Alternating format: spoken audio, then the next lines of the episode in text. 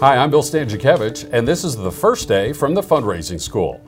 Generosity for Life. It's a good way to live. It's a good way to interact with donors. And it's a new tool that you can use with your board, with your staff, with your donors to help have a better understanding of fundraising and increase your fundraising success. And lo and behold, while this online tool is being created, there was an important discovery that we all need to be aware of as we're doing our fundraising planning. Helping us understand all of this is Dr. Una Osili. Una is the Associate Dean of the Indiana University Lilly Family School of Philanthropy, and she directs our college's research efforts that are utilized here in the United States and across the world, including the development of this exciting online tool, Generosity for Life. What am I going to find when I go online? Generosity for Life is really an exciting project. I hope everyone who's listening goes to the website and actually starts to investigate what's available. It builds on a long-standing project that the school has led for more than a decade, the Philanthropy Panel Study that looks at the giving patterns of American families at all income levels, all ages, across all regions and states in the country, and at different points in their life cycle. One of the most important uh, findings, I think, from this project is that giving is a, an important part of American life across whether we look at younger Americans, uh, older Americans, Americans who are starting families, generosity is actually a core value um, across the US. Now, what we've also learned through this project is that for a long time, giving held steady with mm-hmm. two thirds of Americans giving. And it did not change very much from year to year. It was pretty constant. We actually uh, developed this point or this takeaway that giving is perhaps the most common thing that Americans do together, uh, more common than almost anything else we can think of. More Americans give than volunteer, more Americans give than vote, and you can yeah. go down the list. Um, however, we started to see this stable pattern start to erode over time, where uh, today the fraction of Americans who give has dipped below 60%. It's now at about 57%. So there is a bit of a cautionary note here for all of us uh, who work in the philanthropic sector that we have a lot of work to do to continue to build this um, tradition and this core civic value, and especially to share this with younger Americans, whether that's the um, kids in our families, whether those are um, our mentees and mentors, um, uh, or whether those are just uh, our community members.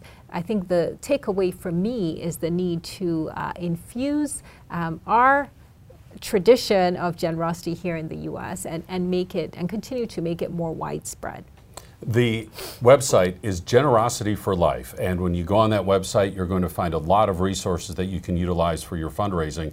And again, there was this discovery that uh, for the longest time, two thirds of American households were making charitable donations, and now that percentage is down to 57%. We're going to talk about that a little bit more in a moment and how you can make sure you're responding to that trend. But Una, as we talk about this website, mm -hmm. uh, there are resources on there for schools, there are resources on there for families, and as I remember going on the website, there are things I was thinking I would sit down with my board of directors mm. and I would say, what is happening in our subsector? What is happening in our state? Mm. What is happening with donors uh, who are in a certain income range? Mm. There seems to be a lot of practical information that fundraisers can use for fundraising awareness in their organization, for training others, uh, and also in their donor relationships. Yes. So one of the things we learned uh, through this project is that when we talk about generosity, there's so many resources that you can turn to, whether it's websites or books or materials. There's a, an abundance of them. However, we also found out that very few of those resources have actual data. So there's a mm. lot of information about how you can be generous, how you can teach your children to be generous, or uh, motivate generosity in your nonprofit or with your board. But can you do, a, do this in a data driven way? So, Generosity for Life meets that need by not just presenting um, the research about generosity, but giving the facts and allowing a fundraiser to tailor those facts uh, and those data points for their particular organization or subsector. So, as a very simple example, our team developed a tool called the Givometer. Yes. Yes. And this allows you, you can use it actually just within your own family to put in some basic demographic questions. There are just six questions.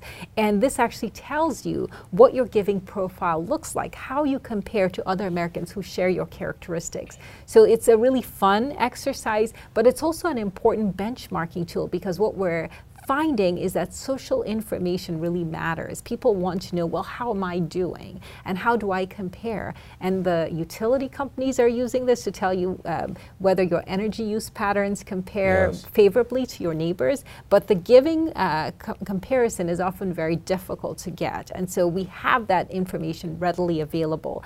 And nonprofits and fundraisers can use this, as I said, within their organizations, with their board members, with their donors. But it can also be a bit of a, a getting to know a donor exercise to kind of say, well, what do you think? Would you like to give more? And how would you uh, give more if that was your goal?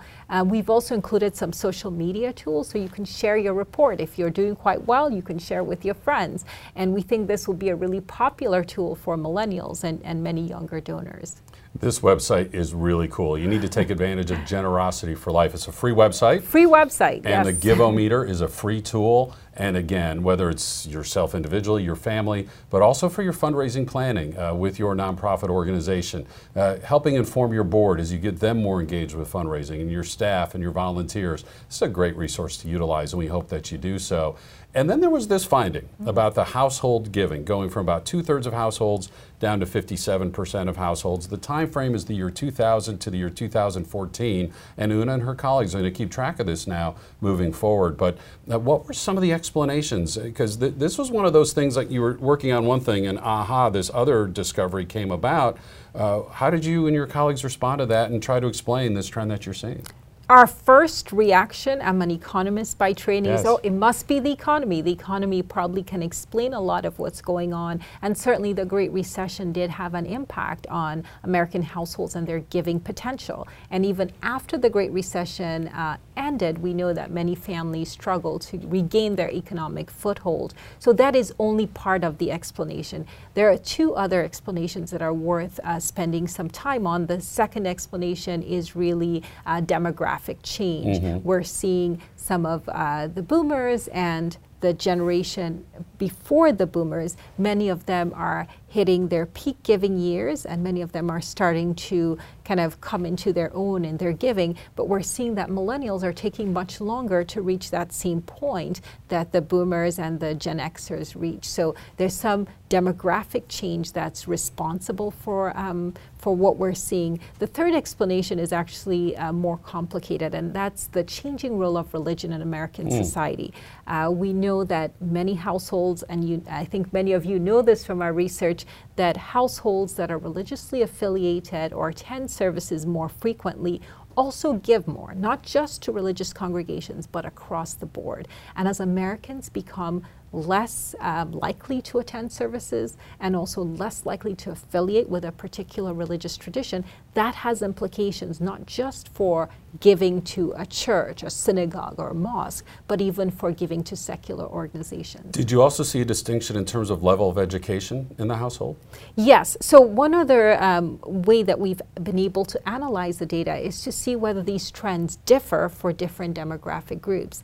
And for the groups that have held steady their giving, those tend to be older Americans, mm. where they're either maintaining their giving or increasing their giving. For younger Americans, we did not see that same growth over time. In fact, we saw some stagnation over time. And then the point you're also raising was one that uh, was also something that we did not expect, and that is for less educated workers, workers with lower income, that's been a group where giving has not held steady over time. And so the, the message, I think, to nonprofits and to uh, fundraisers in particular is as we start to uh, plan for the 2018 fundraising cycle, how can we make sure that we're retaining donors, yeah. we're reaching younger donors, and that we're looking at um, our overall approaches to fundraising and understanding whether we need to use new tactics, um, new approaches in this increasingly uh, complex and noisy landscape, um, understanding that more educated donors may require different types of uh, engagement opportunities from other groups, uh, but actually building uh, the capacity to continue to grow philanthropy over time. Because I think that what has distinguished American philanthropy is the fact that it has been uh, this big tent, and many households across the income spectrum has have participated. Our website is philanthropy.iupui.edu. And when you go to the fundraising school tab, we actually have a list of 15 recommendations directly in response to this fund, uh, fundraising finding from Generosity for Life in terms of the declining percentage of households. Our first word of advice is this is just an awareness, not an alarm. And basically, if you go back to your fundamentals, stay close to your donors, stay close to your techniques, stay closer to your donor recruitment efforts, and maintain those strong relationships, making sure you're diversifying as broadly as you can. It's a good time to just redouble and refocus our efforts in that regard because we also know there's some other data points that are positive related to the economy, related to what we see in Giving USA uh, that we need to, to put together with this important finding from the Generosity for Life website, which you also need to utilize, including that free Givometer. Including our uh, website again is philanthropy.iupui.edu. I'm Bill Stanczykiewicz, and you are up to date on this first day from the fundraising school.